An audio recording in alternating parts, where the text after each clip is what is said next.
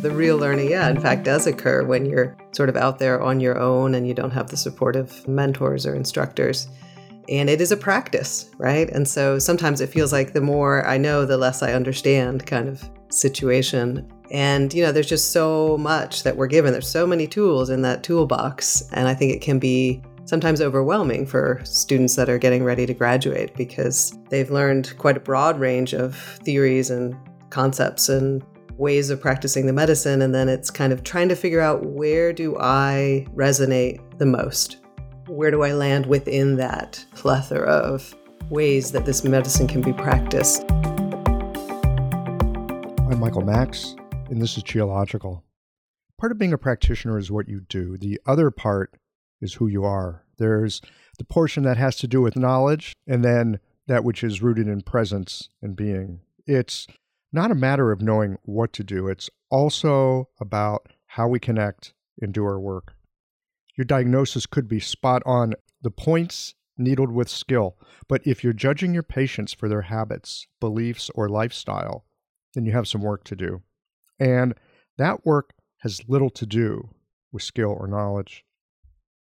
Medicine is serious business, serious enough that it helps to bring a light heart to the endeavor, a capacity to listen to what's being talked around, an empathy developed well enough that it's possible to sing our patient's song back to them in a way that they say, That's right. And this is important without getting caught in the quicksand of emotion that they are experiencing. We are hard on ourselves and we need to be properly accountable.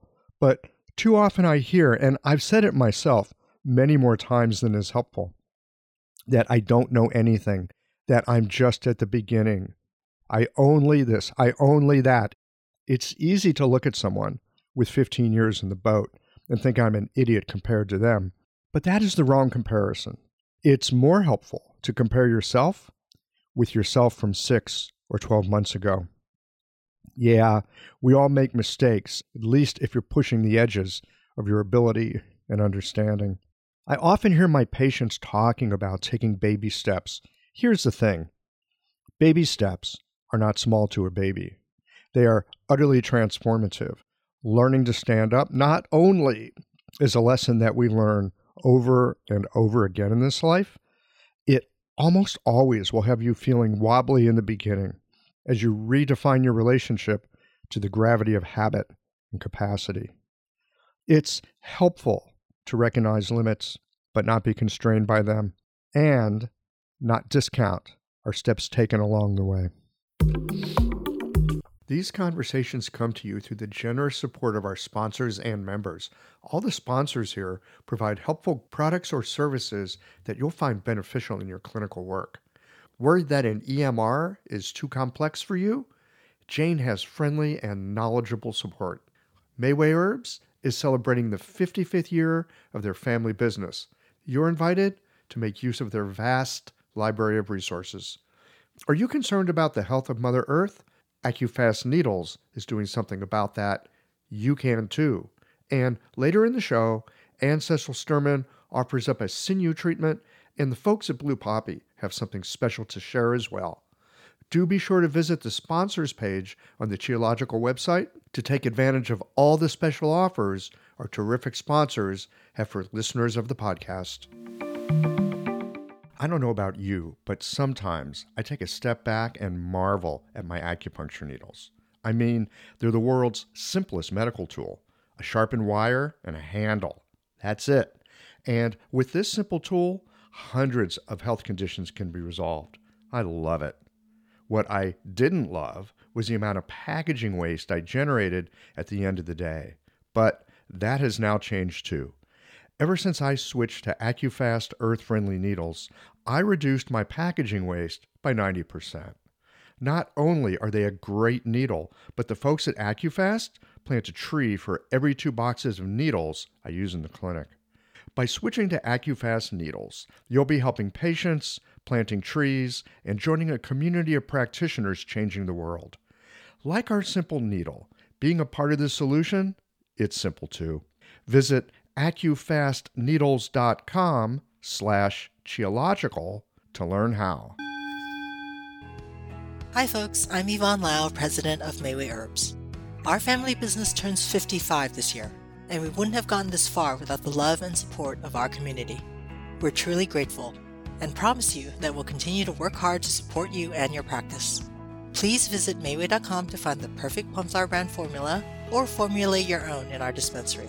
Our site also has lots of articles, videos, and herbal recipes for you to explore. And tune into our podcast, Chinese Medicine Matters, for insightful discussions on all things TCM.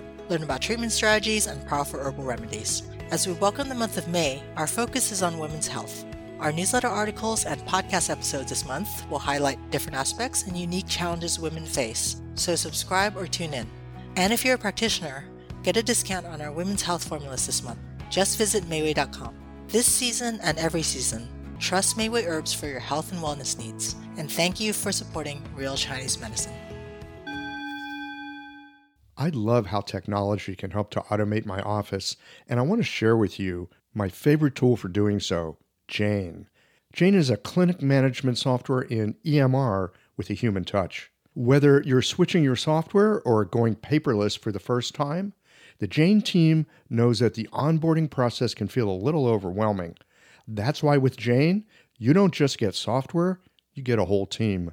Included in every Jane subscription is their award winning customer support available by phone, email, and chat whenever you need it, even Saturdays. You can also book a free account setup consultation to review your account and ensure you feel confident about going live. If you're interested in making the switch to Jane, head to jane.app/switch to book a one-on-one demo with a member of their support team. And be sure to mention the code QIOLOGICAL at the time of sign up for a one-month grace period on your new Jane account. How to go from being a student to being a practitioner.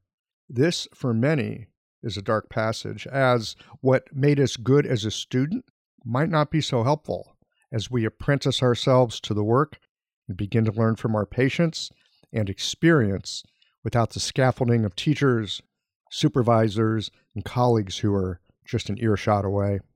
That test for which we prepared so hard, some of it will be useful, much of it not. Still, it's a gate through which we all must pass.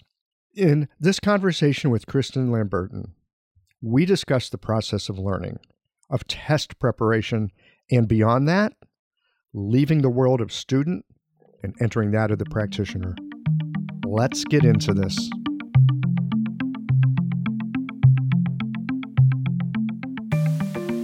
Kristen Lamberton, welcome to Qiological. Thank you so much. It's quite an honor to be here.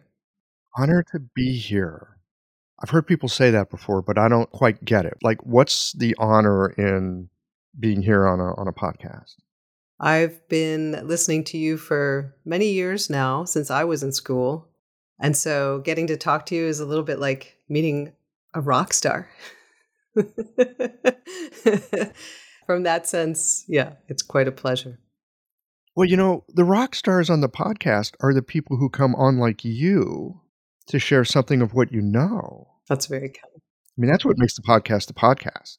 Absolutely. Well, it's wonderful to be here and to finally get a chance to meet you. Well, I'm delighted that you're here. We're going to be talking about something near and dear to my heart learning Chinese medicine. Yes. That's a tall order. It is. It is. It's not an easy subject matter. You're learning a whole new language in a different in addition to all the new theories and concepts. And you're really trying to squeeze in, I think, what originally was a 10 year apprenticeship into three or four years of study. And that's a lot of ground to cover, especially if you're doing both points as well as herbs.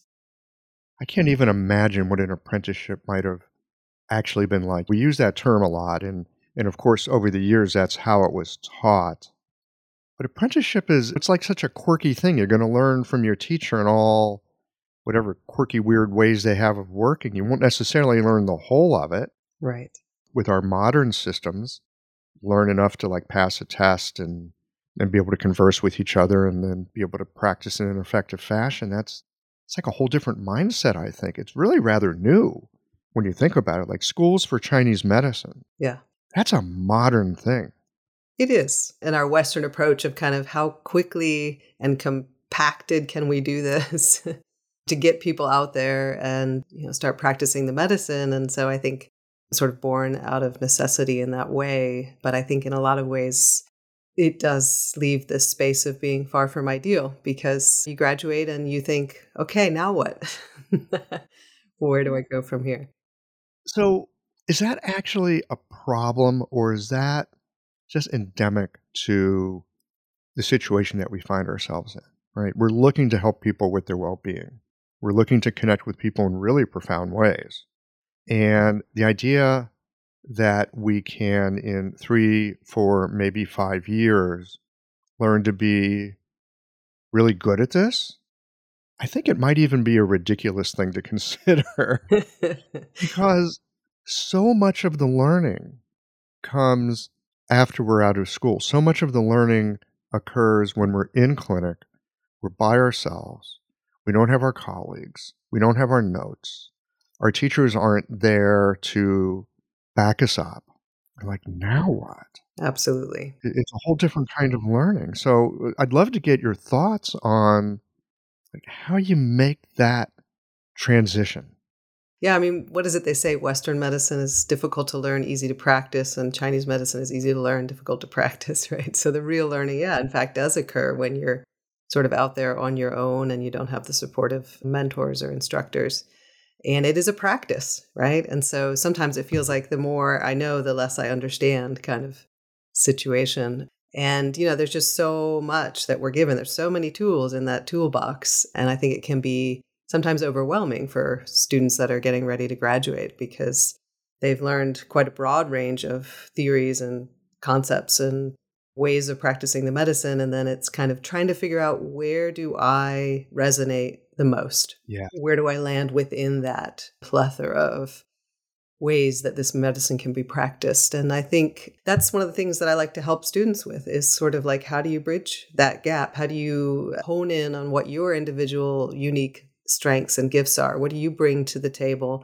Which may be something like I know how to hold space for people. I know how to make them feel comfortable just by sitting with them. That might be just that. And that's enough. We have to always tell ourselves that you are enough exactly as you are. And when you try to practice in a way that's inauthentic to who you are, that's, in my opinion, where you run into trouble. So really trying to help students to maximize their own strengths, identify what those strengths are, and then how they can apply within what they've learned through the scope of the medicine.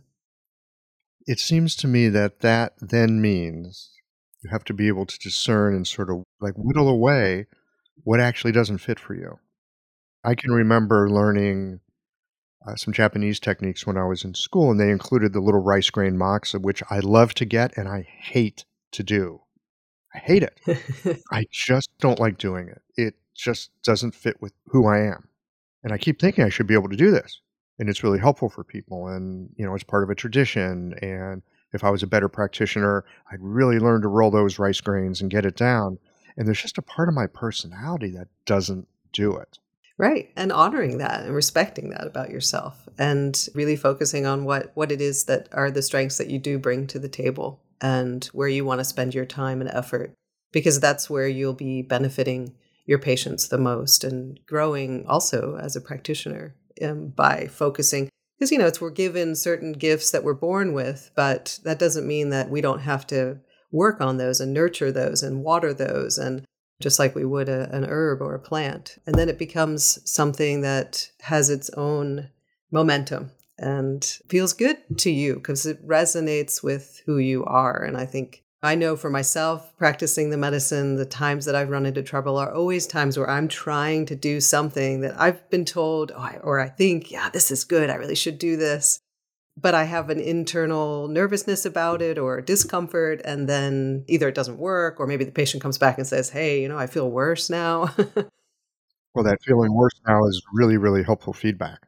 Right. Yeah. And it's in those things that we quote unquote do wrong, those mistakes that we make, those steps away from our North Star where we really discover who we are and we really learn about ourselves and about our about the medicine, right? So it's I tell the students that when they take an exam, the questions you get wrong are the ones that are going to teach you the most.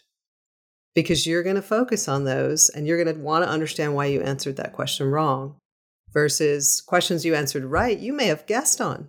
You didn't know those questions, but you just happened to guess correctly and then you think you know it, but you really don't. So so it kind of comes down in a sense to how do we know what we know? And I think this is so often the at least for me in my practice, there's this kind of balance. I'm going to say there's a tension. It's not just a balance, it's a tension mm-hmm. between what I know and the incredible uncertainty that I face every single day when I go into clinic. Right? There's all the stuff in my head and there's all the experience I've got. There's all the things I've talked about with guests on the podcast that float around in my mind as well. I feel so fortunate to um, have been exposed to so many different ways of thinking about medicine. Right. And then there's that moment, well, actually, what is happening in front of me right now? Yeah. And that's the piece that I don't think enough people talk about because I have that same experience. I say, oh, I have six patients today, and oh gosh, do I really know what I'm doing after six years of practice, which is still very, you know, relatively young. But I think that that's a good thing. And that's what I try to encourage people and students, you know, as they go and they say, well, I don't understand this. And I say, good, because it takes a lifetime to understand it. And if you're standing in front of me now, after two years of Chinese medicine school, saying, I get this, I got this, then I'm worried about you.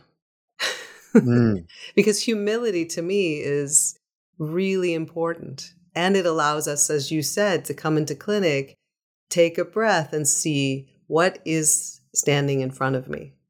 Not what's crowded up in my head, but what's actually in front of me, and what is that person trying to convey or say. Well, I don't know if we need to have humility. I think humility is given to us all the time. That's true. Every time where it's like, I've got this. Oh, I know what this is. Watch this right? I've seen this before. I can help this. No problem. Ooh, wait a minute. Uh-huh. What the heck's going on here? You know, and it's one thing for us to be sitting here on a nice day having a conversation about it. It's another thing to be in clinic at the moment when, like, oh shit, now what? And again, there's this tension between what we know, and you got to know a lot of stuff to do this work. Mm-hmm. And how you handle those moments of, I'm not sure. You were talking earlier about having a capacity to just sit with somebody. Right. I find sometimes that is, at least for me at this stage in my practice, often so helpful. Where it's like, oh my goodness, there's a lot going on. Can I just calm myself down for a moment mm-hmm. and see if that will help the patient to calm down a little moment? Exactly. And then we can kind of get on track.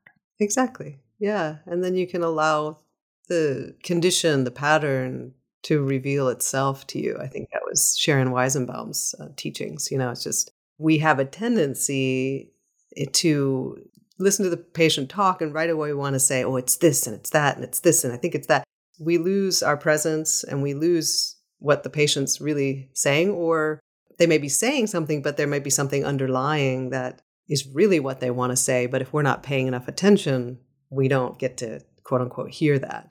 And I think ultimately, too, is just, again, trusting who we are as individuals and what we bring to the table. And as Jeffrey Yuen teaches, the moment the patient walks into the room and you put your hand on their pulse, the healing begins way before the needles even come out. And he used to say, too, what would you do if you walked into your clinic one day and noticed all the acupuncture needles? You didn't order enough acupuncture needles and they're all gone. Now, what do you do? do you have the capacity to treat the patient without your tool of acupuncture needles? Because that's the true, that would be the true healing, right? Well, that begs the question of so just what is the tool? And it begs the question, it's a great question. So, just what is acupuncture doing anyway? Mm-hmm. Yeah. What am I bringing with my uniqueness that is part of the healing process here, right? Yes. I think that's a great question. And I also, right, this is going to get into touchy territory here because we do bring ourselves and we do bring our uniqueness And yet, my suspicion at this point is it has nothing to do with us. It's so easy to put ourselves in it and go, look, I fixed their back pain. And yes, we have to bring ourselves there. And yes, there's an aspect of us that we have to cultivate and we have to know things and we have to be able to, I'm using air quotes here, do something. Mm-hmm. And at the same time, it's not about us at all. Absolutely. Yeah. It's just guiding the other, the, the patient's own body to into a state of remembering what healing is like. Mm. And to quote Dr. Jeffrey Yuen again, he says, the only thing that we cure is ham. When we prepare ham to cook it, we cure it, right? and this, again, to me, that brings me back to the idea of humility in the sense of just being centered and grounded and recognizing that, yeah, I'm not here to fix anybody. And if the patient believes that I'm here to fix them, then they're not going to get better because they're expecting me to do all the work. Hello, everyone. Anne Cecil Sturman here. A working knowledge of the eight extraordinary channels from the unbroken oral tradition of acupuncture is valuable beyond words. The power of these channels is tremendous if the practitioner has well integrated diagnostic, theoretical, and practical skill. You'll be familiar with Dumai, the governor channel, or the Sea of Yang, the primal reservoir of Yang, which ultimately finances all movement and growth. But this channel also governs the ability to self determine. The psycho emotional presentation of your patients can be matched to a classical activation of this channel, clearing impedance in the free flow of yang qi to body, mind, and spirit. I'd like to share with you the marvelous potency of the Du channel in a full length live treatment video from the seminar I taught last year in Melbourne, Australia. It's at annececilsturman.com forward slash sinews 2024. Click on the Jump to Free Teaching button or see the link on my Instagram page at Anne Cecil Sturman. Thanks, Michael. Back to you. Mm, again, we're getting into really tricky territory here because people are coming to us to feel different and feel better right? The agreement that we have, I was going to say in our society, but maybe throughout time, doctors and patients, is that you're coming to get something. Mm-hmm. And part of the deal is you're going to feel different, ideally better after our interaction. And so there's that. How do we deal with that? Because that pressure is there. That there's a tacit agreement Absolutely. that when you go to the doctor and you pay him some money and you spend your time as well, and you give them your trust, that you're going to get something back. That's part of the deal, isn't it? Yeah, and I think I maybe what I'm trying to say is that both patient and practitioner give their 50%. So I can give patient a treatment, they can feel better, but if I give them suggestions about, you know, how to sort of clean up their diet or add more exercise or don't exercise as much and they go home and they just say, whatever. Yeah, I'm just going to do whatever I want. And I'll go back to Kristen a week from now and feel great in the table and then just carry on with my life. That's what I mean by they're not going to see necessarily resolution or complete resolution if they don't bring their part to the table and take sort of a sense of responsibility for their own health and well being. But what if they don't want to? Well, that's a good question. Yeah. And there are, I've heard practitioners, I think interviewed even here on your podcast that say, you know, hey, if, if the patient's not willing to do these things I tell them, then I tell them that they're not the patients for me. You know, I'm a little bit more gentle and subtle in my approach, but, and I think it's teaching. That's part of the teaching process. That's why I love that I bring those skills to my practice because really that is a lot of what we're doing is sort of teaching people how to feel well again teaching them, helping them remember. Right. I feel like I'm always wanting to be a little cautious about blaming my patients when they don't do what they're supposed to do. It's like any other relationship. You know, I'm blaming my partner because they're not doing what I want them to do. yeah, there's a great quote True love is forgiving the other person for not being you, which I just love. But yeah, absolutely. I mean, it's not at all blame or shame or anything or judgment. It's just helping to gently teach and remind and show and encourage, essentially. And then ultimately, it's the patient's decision where they take that. I agree with you. And again, it's easy for us to talk about it in this moment like this, but at the same time, and I don't spend a lot of time on Facebook, but on occasion I go and I take a look. And there's all kinds of practitioners complaining about how their patients aren't like doing the right thing and they're doing all this hard work for them and the patients just don't appreciate it and blah, blah, blah, blah, blah. Help me understand some things that we can do so that we can sit in that place of being that teacher, being that guide, maybe seeing paths that they could follow that would bring them less suffering and yet be able to accompany them in the path that they choose. I think it's really hard for us as practitioners sometimes to feel so hamstrung. Our patients just being who they are. Have you got thoughts about that? Yeah, I think a lot of practitioners say this, you know, it's about sort of meeting the patient where they're at. And I have plenty of patients that, for example, in my opinion, over exercised, but they were mm-hmm. unwilling to change that. That's how I manage my stress. That's not something. So we just talk about in the gentlest ways possible. You know, I had also patients that were marijuana smokers and had no desire to quit and had their reasons for that. And, you know, again, it's it's not about placing judgment. It's it's about just being present with them wherever they're at. And they might not be ready to make a change at all ever, but just by showing as I said and talking to them gently and then over time if they can begin to make a connection if it's a food thing for example if you've been telling them they need to eliminate wheat and then one day they have an experience where they're like, oh, wow, I ate that and I felt horrible. That's what you want because that's where they're not just pushing on trying to fight with their will, they're motivated to make a lasting change. And sometimes it's more like, well, my chiropractor said I should stop eating wheat. And so I stopped eating wheat. And, and we're thinking, I'm talking to you about this for the past three months. Right. Yeah, exactly. Like, oh, good. You finally heard. Oh, that's where you were able to hear it. Yeah, exactly. Yeah. Lovely. Yeah. You know, smart chiropractor. yeah. It's interesting. I think it's there's something about I think we need to hear something, I don't know, five to eight times before we actually sinks in. And that's sort of the concept of spiral learning is connected with what I'm trying to do is this sort of idea that learning is like a spiral and there is forward movement, but there is this overlap that comes back again and again and again. And the first time you're passing through, you like, what is that? No way am I going to give up wheat. But the second time through, you go, oh, you know what? Some I can't remember who somebody said that to me. Maybe I should take that into consideration. I saw something on Instagram.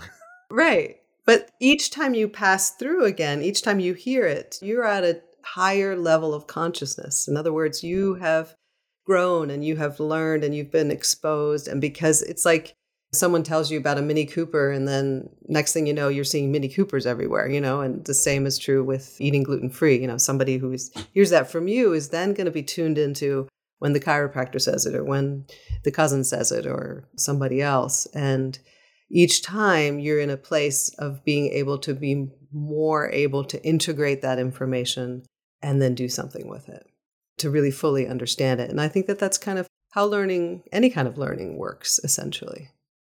I think you're right. And speaking about it this way, it's lovely and it's encouraging. I know that in my personal experience, when I'm coming around on that spiral again, because if you're looking at it from the side, it's a spiral and it goes in a, it's got a trajectory, it goes in a direction. If you're looking at it from the top, it's just a circle. And you come around to it, it's like, oh my God, this again? I thought I had this, I had this sorted out. I really thought I had this sorted out. This is like the sixth time I thought I had it sorted out. Mm-hmm. But you just flip that and you look at, oh, I had it sorted in this way, and then it sets you up for, oh, I see this other piece. Oh, that's how that works. Absolutely. Yeah. And I think that that's one of the ways that Chinese medicine curriculum could be even could serve the students better by integrating within the courses some sort of connection so that when they are exposed to a concept in herbal medicine class, they then hear that again when they go to diagnosis, and then they hear that again when they go to differentiation of syndromes. And so that there's this sort of connection between, and so that they're beginning to bring all this information together instead of thinking of it as separate pieces that they all each individually have to understand. And So when I teach herbal medicine, I'm constantly talking about diagnosis with my students. You know, I mean, you have to diagnose, right, to pick the right formula, but mm-hmm. it's always something that we just, as teachers, I think, need to keep reinforcing and keep reinforcing in all these different ways. So, as I say, the students can see it from all sides of the spiral, if you will. Mm-hmm. And then it begins to make a, a greater pattern for them that can be applied in real life situations, you know, when they're in college clinic, for example. What do you think are some of the biggest challenges for students these days? I think the subject matter itself, I think most students that come to Chinese medicine come already with a sort of a little bit of a basis of understanding and some education. I think it's more the how to of studying that I think students struggle with mm. time management, but also we have a lot of students just sit with one subject for five hours a day and think that that's effective studying. And in fact, it's not. You're much better off taking small chunks, studying different subjects, different but related subjects in small chunks of time, for example. So I think that the concepts I think the students can learn, what I've noticed is kind of this idea of how to actually study in an effective way. It's not something that's taught. If you've been to undergraduate school already or any kind of educational system in the United States, there's not a lot of focus on that. And so I think students come and they're kind of like, oh my God, there's so much information. And their studying habits are such that they spend a lot of time, but they get a very big effort and not a lot of outcome or success from that, if that makes sense. Is it a big effort or is there just a lot of distraction? Well, there could be that too. There could be that too. And I think there's a lot of techniques that I like to teach students on how to manage distraction because nowadays, I mean, cell phone ringing and texting and, and social media and all that, the younger generations are sort of in a way being trained to not have as long of an attention span. So there's a technique called the Pomodoro technique, which is involves using an egg timer. It's called Pomodoro because the guy who invented the technique I think it was Italian, and so he used a, an egg timer that was shaped like a tomato, and Pomodoro is the name of tomato in Italian. So you set it for 25 minutes, and you turn off all digital distraction.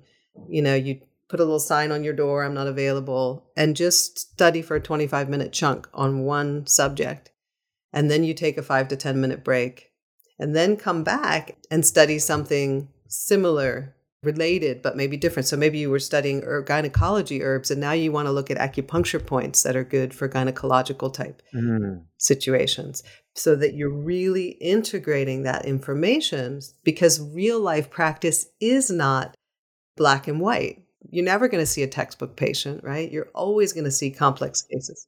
On occasion, you will see a textbook patient. Sometimes you do, yeah. Right. And it's really weird. It's like, my God, is this really that textbook patient? Like, what am I missing here? Exactly. Exactly. yeah. So these little little tricks and techniques that students can do, and I talk to them too about you budget your money. Why not budget your time?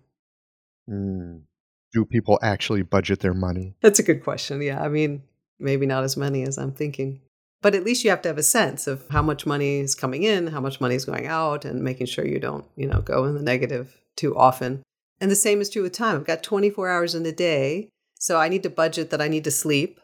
You know, you got to start with the essentials. I need to eat. I need to sleep. I need maybe to take care of kids. I have to walk the dog. You mind it, you subtract all of those time blocks and you see this is what I have left. I've got only four hours. Gee, I thought I had eight, but really I only have four. How am I going to maximize those four hours?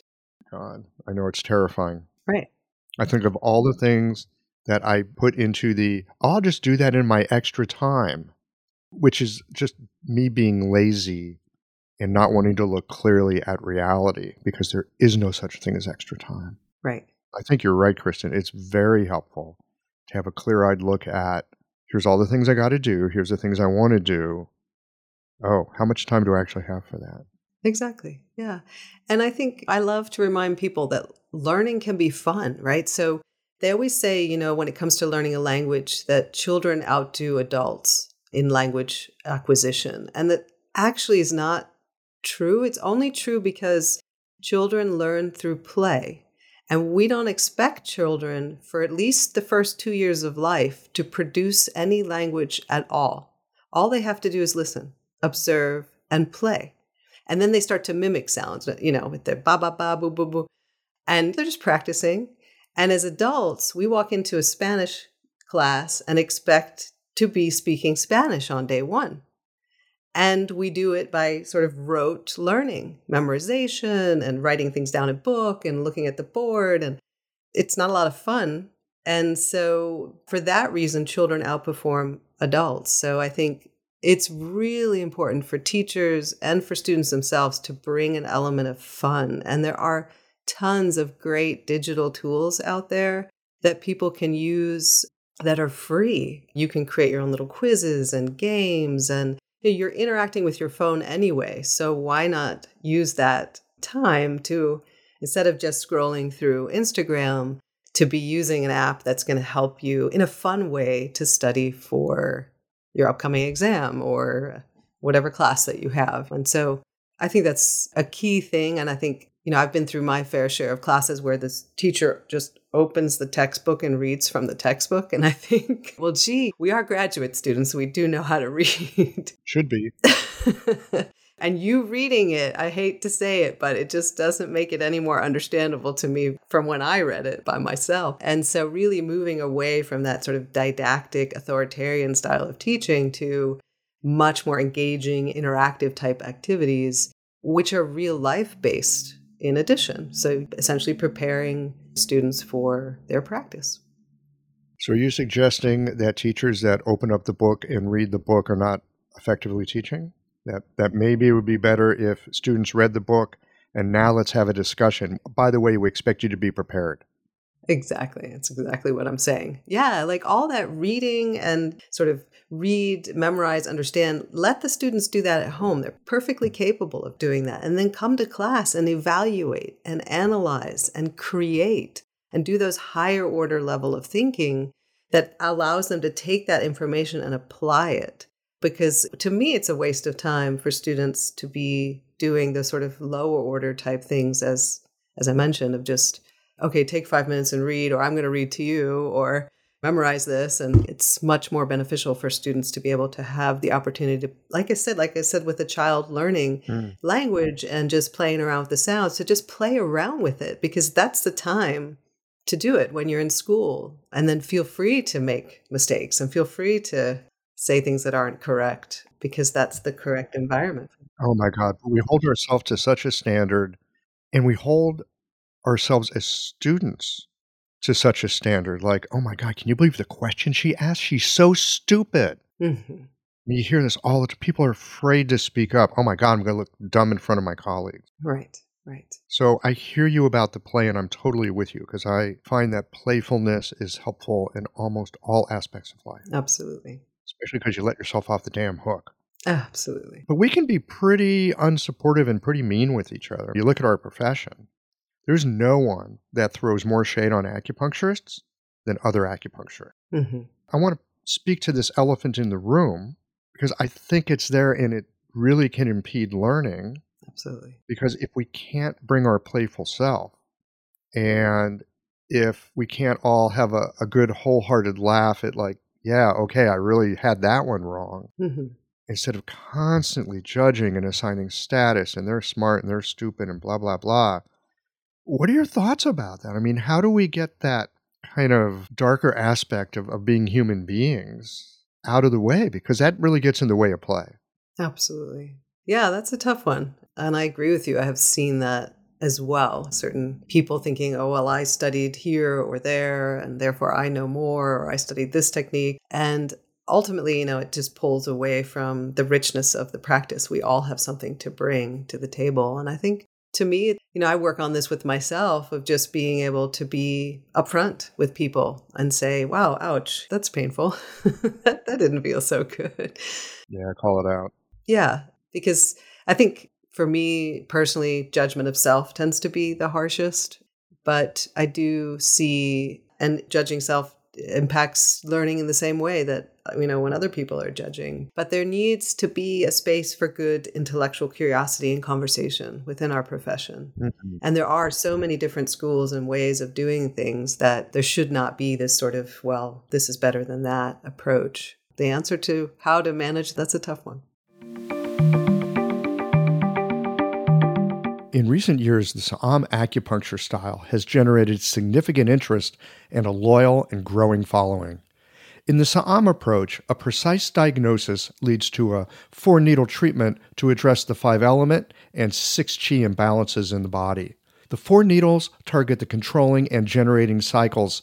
It's common using this method for the needle sensation to be stronger than in many other styles. Thus, the choice of needle becomes important. The Unico brand of needles lends itself to both strong and gentle techniques. These superior needles are made of uncoated Japanese surgical stainless steel and feature the best guide tube on the market with its unique beveled edge.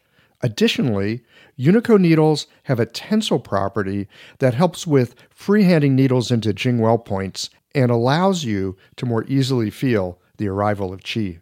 Blue Poppy is the exclusive importer and distributor of Unico needles.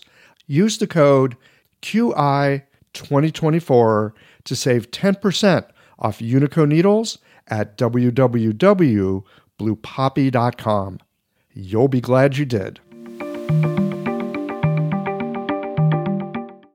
I think recognizing it first of all.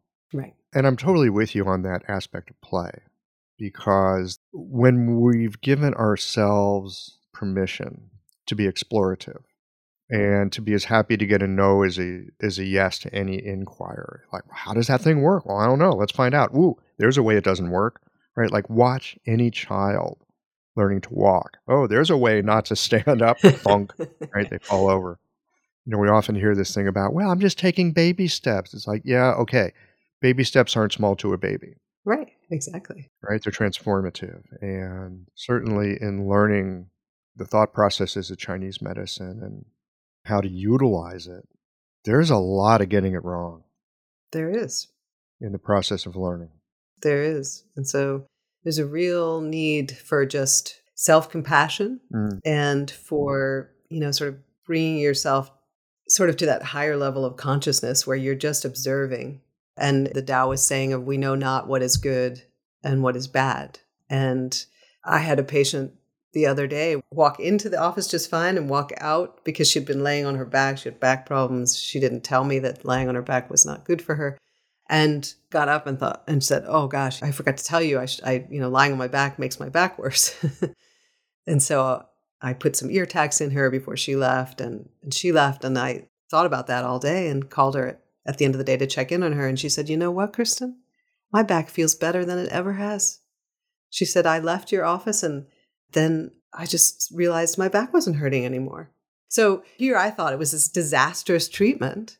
Mm. And actually, it turned out to be just fine, right? So I think always allowing room for that aspect as well. Yes, you're touching on something very near and dear to my heart.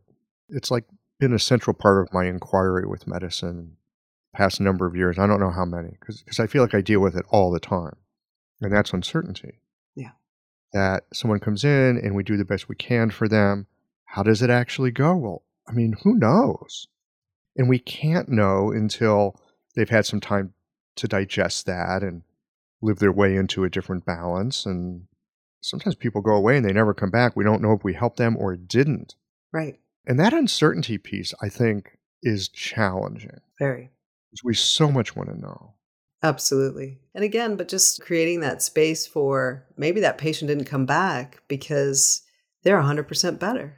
And I've had that experience too. You know, I treated somebody, I think once or twice for knee pain. And then she canceled her third appointment and I didn't see her. So I called her. I said, What's going, you know, just checking in on you. And she said, Oh, well, I don't need to come back because my knee's better. So, and you know, it was the last thing I was expecting to hear because of my personality, which tends to just kind of beat myself up and and have that you know sort of imposter syndrome type thing going on. A friend of mine used to say, you know, we get into the work we do to do our own work, mm. and so this opportunity to for me, in my case, to really work on being compassionate with myself. Well, there is this archetype of the wounded healer, and it shows up again and again and again through all kinds of cultures and mythologies and stories. It's a real thing. Yeah, we get into the work in part to do our work, and I suspect in part because of whatever trouble and travail we've been through, it also gives us a kind of a perspective, or maybe a kind of compassion, or a drive to do something about that, often to help ourselves. At the same time, we can often help other people. It gets a little tricky there. Like, am I doing this for them or am I doing this for me? Or are you doing it for both at the same time? Both of those things exist simultaneously. And I think, because, you know, we live in a very dualistic Western culture of it's either this or that. But there are a lot of cultures, like in Cuba, they practice Santeria and Catholicism together, and they don't see any conflict in that. Whereas, you know, your sort of devout Catholic in our culture would probably think, how, how can that be? Have this other spirituality and Catholicism, you know? And so, really, just holding that space for can things occur together simultaneously? And when it comes to uncertainty, instead of resisting, because what we resist often tends to to persist or grow, embracing in the sense of what if uncertainty was how it's always going to be. It's kind of when the whole pandemic thing started. I heard spiritual teacher talking about the only way we can move on is just by assuming oh, this is how it's always going to be. So how can I be okay with how it's always going to be? How can I find a way to find peace within that? And it's not easy. It's easier said than done, right? But it is that practice of, okay, this is how this is. How can I find a, be a, a way to be okay with it? So I feel like we are circling around a theme here of that there's there's more to practicing medicine than practicing medicine. Absolutely. And I know that that some of the work that you do is, is helping people prepare moving from student to being practitioner. What are some other things that people should be prepared to learn or to do to actually have a medical practice beyond learning the medicine? Oh, yeah. Great question. I think one of the things that I think is really important for people to determine is how they want to practice. So, do they see themselves running their own practice or do they see themselves as part of a group practice? And so, really exposing themselves to both types of practices, I think, are really important to really maybe follow somebody around in a group practice versus a single practice. So that's that's important because that's going to determine if you join a group practice where you can just basically walk in the door and they take a percentage of your income, then you don't have to worry so much about the business aspect. And that might be a good choice for you if business is not your thing or you don't have any experience in it. But let's say you have a business background, you used to run your own business, and you feel pretty confident about your ability to practice the medicine on your own and you want to open your own practice, then that's great. But again, that aspect of it, the business aspect, I think a lot of people overlook and, you know, finding what would be right for you within that.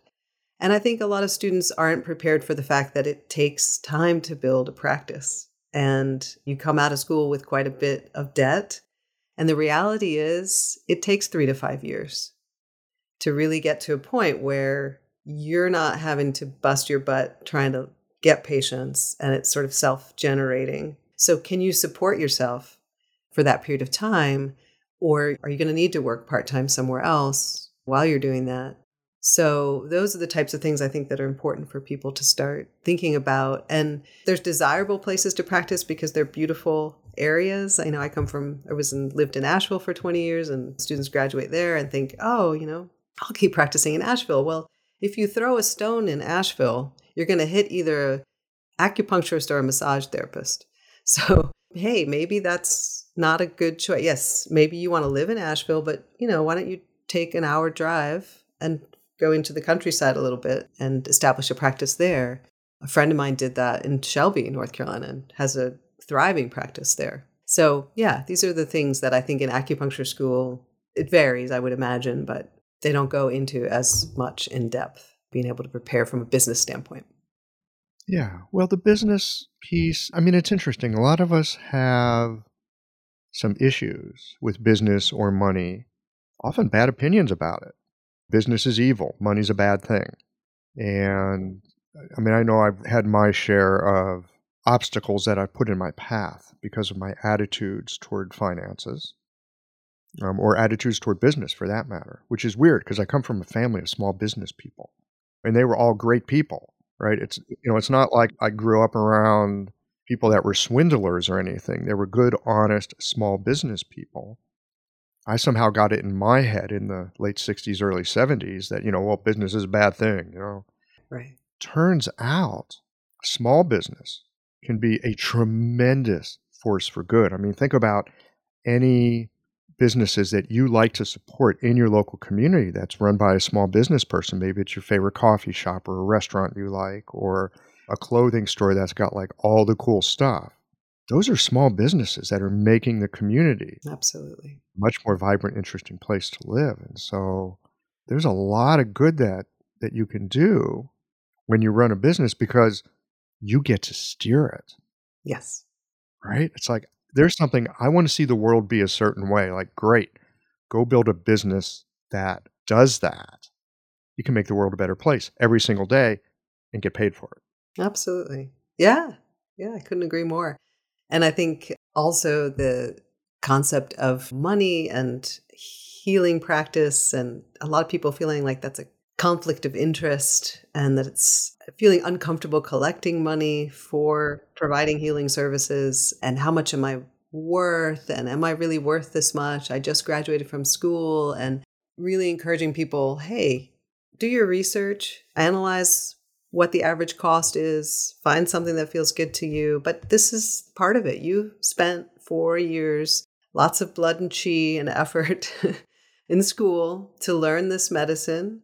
And what you have a high value coming out of school because you have time, and time is the greatest commodity. And the more seasoned practitioners who have booked schedules that are completely booked, they don't have as much time to spend with patients as you do. And so never forgetting that as a new practitioner that that is worth an enormous amount. It's priceless, really. Yes. So I remember having this conversation. It was with Steve Clavey. And he talks about this because, you know, often we'll come out of school, it's like, well, why would someone want to see me when that person over there that got 20 years of experience? Well, exactly that. That person with 20 years of experience is seeing two or three or maybe four people in an hour. You're a new person. You can spend an hour with them. Some people really like spending time with their practitioner. Absolutely. So a new practitioner has the capacity, the interest, the need for patience. It's like there's a fit. There are people, if they want to spend more time with their practitioner, they're not going to see the person who's been at it for 20 years. Exactly. The resonance is not there. And so for any of us at any stage of our practice, we will attract the patients. I know this sounds really woo woo, and I'm not into woo woo, but truly, we will attract the patients that are the right fit for us because we are the right fit for them. Absolutely. Yeah. And as young, I mean, new practitioners, you, you know, you also have that drive, that thirst, that desire to do well, that motivation that if you've been practicing for so many years, there can start to be a repetition and you can start to get a little bit bored and a little bit lazy. And Really? Do you get bored and lazy 20 years into it? I mean, yeah, I've heard some people talk about it. it depends on what you're doing, what you're treating. I, I didn't have that experience, but I've heard people talk about that and just kind of getting into a, a rut with certain, just always using certain points or just not being as creative as when you first come out of school, when everything's so fresh in your mind because you've just learned it. And so that's a beautiful thing. And so I think there should be much more collaboration between new practitioners and seasoned practitioners where they come together and they share and they basically mentor each other because I think the new practitioners have just as much to offer as seasoned people do. And people who went to acupuncture school 10 years ago, whatever, however many years ago, might not have learned some new contemporary formula or some new technique that's just now arise, arriving in the West or those sorts of things that new practitioners can can teach. I love the idea. How would we create something like that? Everyone's busy. Everyone is busy, yeah. Everyone's busy. I love the idea. I mean, I'm thinking about I got I got a bunch of friends that are psychotherapists. And new psychotherapists, they go into practice and then they have supervision with more experienced practitioners to help them through the cases that they're working on and travails that they're running into. There's that. And even psychotherapists that have like decades of experience, they will still often have a supervision group to kind of hone their edge. Yeah. Because there's always a leading edge that we're working on. Right. So they've got that built into their profession, but we don't have anything like that. What I hear you talking about rhymes a little bit with what they're doing. So, have you got ideas about how we could make this part of what Chinese medicine is also about? How would we get this kind of exchange going on? Well, I think now much more in a digital, accustomed to digital types of ways of interacting. But so I think doing something again to make it as easy as possible for people. It doesn't have to be that frequent. It could be once a month or even less, you know, once a quarter. And just inviting people via Zoom or some platform like that and coming together and sharing in that way. I used, eh, when I was in school, I also followed around as a seasoned practitioner whenever I was in New Jersey, which is where my family's from. And she was very busy. So she didn't, you know, teach me that much, but I just got to watch her. I just got to observe. You know, she just allowed me to sort of follow her around. And she was, you know, in her, she's in her 60s. And I mean, she had a thousand times more energy than I did. And I'd be exhausted at the end of the day. And she was on to her 20th patient of the day. So she was incredible inspiration. So I think those practitioners that are more seasoned, really being open to that sort of thing and making it again this idea of concept of fun and, and exchange and it doesn't have to be a seminar type situation it can be sort of a more informal social gathering where we're just sharing our thoughts and ideas and and I think it's really helpful for young, you know, new practitioners to hear from practitioners who've been working for a while that they still are uncertain and that sometimes and that they still have struggles and they still make mistakes and that's really healthy and important that to talk about that kind of stuff.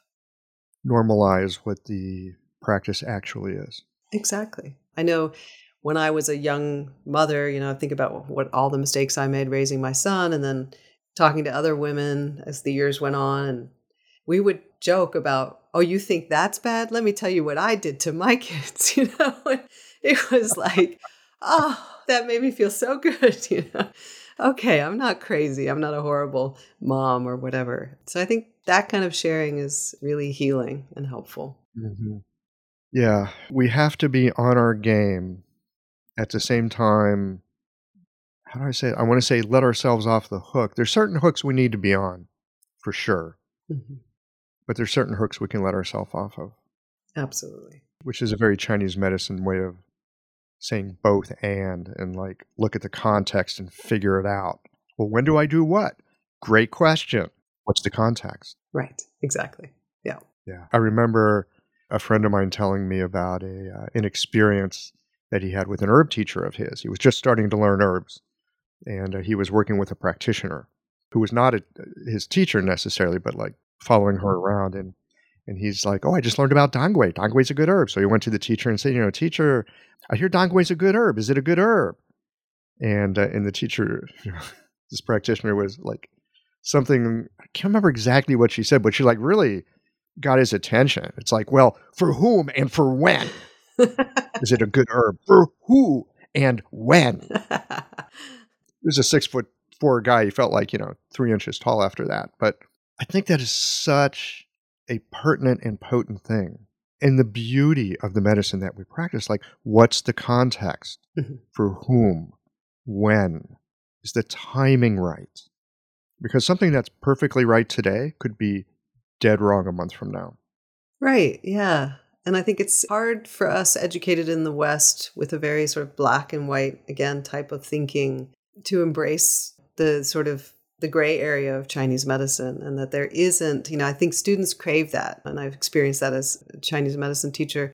What's the answer? Okay, here's the presentation. What do I give this person? What's the correct formula? What's the correct point prescription? And not only does that vary from person to person, but it varies for that person depending on where they're at for a woman in their menstrual cycle, for example, or whatever else is going on in their lives. And so we want direct black and white answers from Chinese medicine, but we're asking for something that we can't necessarily have. Mm-hmm. And so, really trying to open our mind to the fact that, okay, what is that area, that space in between the black and white? And maybe somewhere there lies the answer. It's tricky. I agree with you. We, especially in the West, there's a right, there's a wrong, especially with medicine. I mean, we got evidence based for God's sake. There's research studies, or there should be, We've got this whole idea in our mind that there's one right way to do it. And there is a right way to do it, usually more than one. I think at the same time, in the back of our minds, we're also remembering there's plenty of wrong ways to do it. Maybe instead of worrying about getting it right, we could just start with how about I make sure I don't get it wrong? Right. Yeah. yeah, exactly. I, I wonder if that would help. I'm thinking that myself. I'm going to take that into clinic this afternoon. Instead of trying to figure out what's right for this person, can I like, can I say three things to myself about what for sure are wrong, and just see what shows up when I'm thinking it from that that direction? Right. That would be a good practice. Yeah. It might be. I'll let you know how it goes. Thank you. Yes, please do. yeah, I think, and two, with right and wrong, too, I think we're trained as practitioners to look for what's wrong with our patients. Mm, spot on. And what about going into clinic and saying, okay, for every patient, I'm going to find at least one thing that's right? Because if there was everything was wrong, the patient wouldn't be living. So there has to be something right, right? and what is that right thing? And how can we use that as a point to work with, as a strength that the patient has in order to do the things we want to accomplish in our treatment to help them on their journey to wellness? You know, it's like raising kids in a way. Easy to catch them doing the wrong thing and point that out. But can you catch them doing something really awesome and point that out? Right like, oh, there's your superpower. Exactly. And I think patients often feel guilty anyway. It's like, I, am not feeling well and it's probably my own fault or things I'm doing. And they come in and complain about all the things that aren't working. I mean, that's part of the agreement. Sometimes I think exactly what you were just saying if I can find something about them that's right or working well or a strength mm-hmm. And remind them, bring it to their attention that they have this. Because often they overlook it. It's like, oh, yeah, that. It's like, yeah, no, exactly that it reinforces it. It's like in a couple between a you know an par- intimate partnership. Mm. If you're constantly telling the person what they're doing wrong, that's very demotivating for them. But if you say, you know, I love it when you say this particular thing, or when I wake up in the morning and the coffee's ready, I just love that. Then they're so motivated to continue to do that for you as opposed to sticking their heels in the ground and being like when we're criticizing and saying well then you know i'm just forget about it so I think that that's a really good way to, again, as you said, remind the patients, but then also to motivate them. Oh, right. Okay. So I forgot, or I, I, didn't see that as a strength, or I forgot that I have that as a strength. And I can use that. I can do something with that. Well, we do that with our medicine, don't we? I mean, humans are mostly closed systems, eh, semi permeable, let's say. And so often when I think about working with people and I want to help them heal something that's not working well, I'll take the thing that's working well and use that to help the part that's not working well. We do that with acupuncture, we do that with herbs, we can do it with food therapy. Partly how our medicine works. We take what's strong and move it to the place where they're weak. Absolutely. Yeah, that's again the concept with when working with students again to just really help them identify what their strengths are and build off of those to be able to best learn the medicine in a way that resonates with them and that is the most effective for them. Any other advice that you have for new practitioners when they're starting out in their leaky boats? I think just really trusting themselves, trusting what they know. They've gone through a process, they've studied for a long time, they've taken very rigorous board exams. They're there for a reason.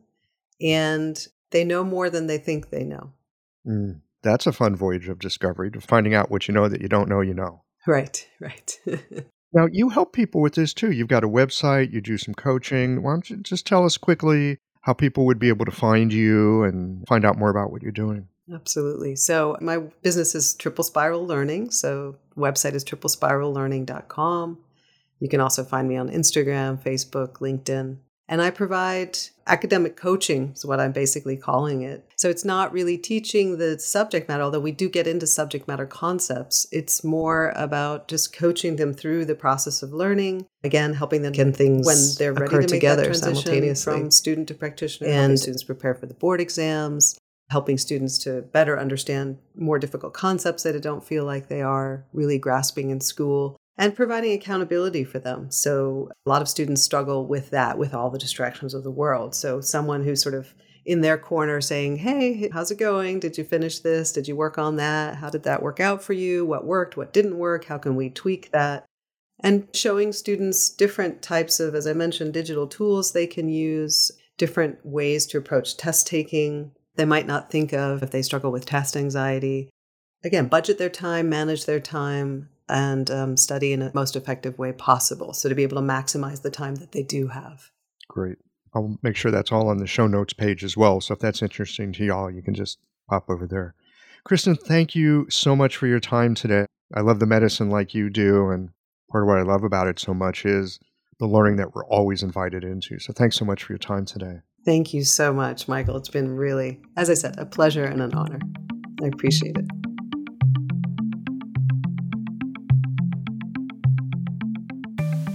That transition, going from student to practitioner or practitioner to teacher, or any transition for that matter, which has us moving along that spiral path of learning again and again, we are greeted with the question of, What am I doing? Curious thing about that question of, What am I doing? is that it can be used against ourselves with fear and constriction, or as an invitation to lean in with a readiness to inquire and learn.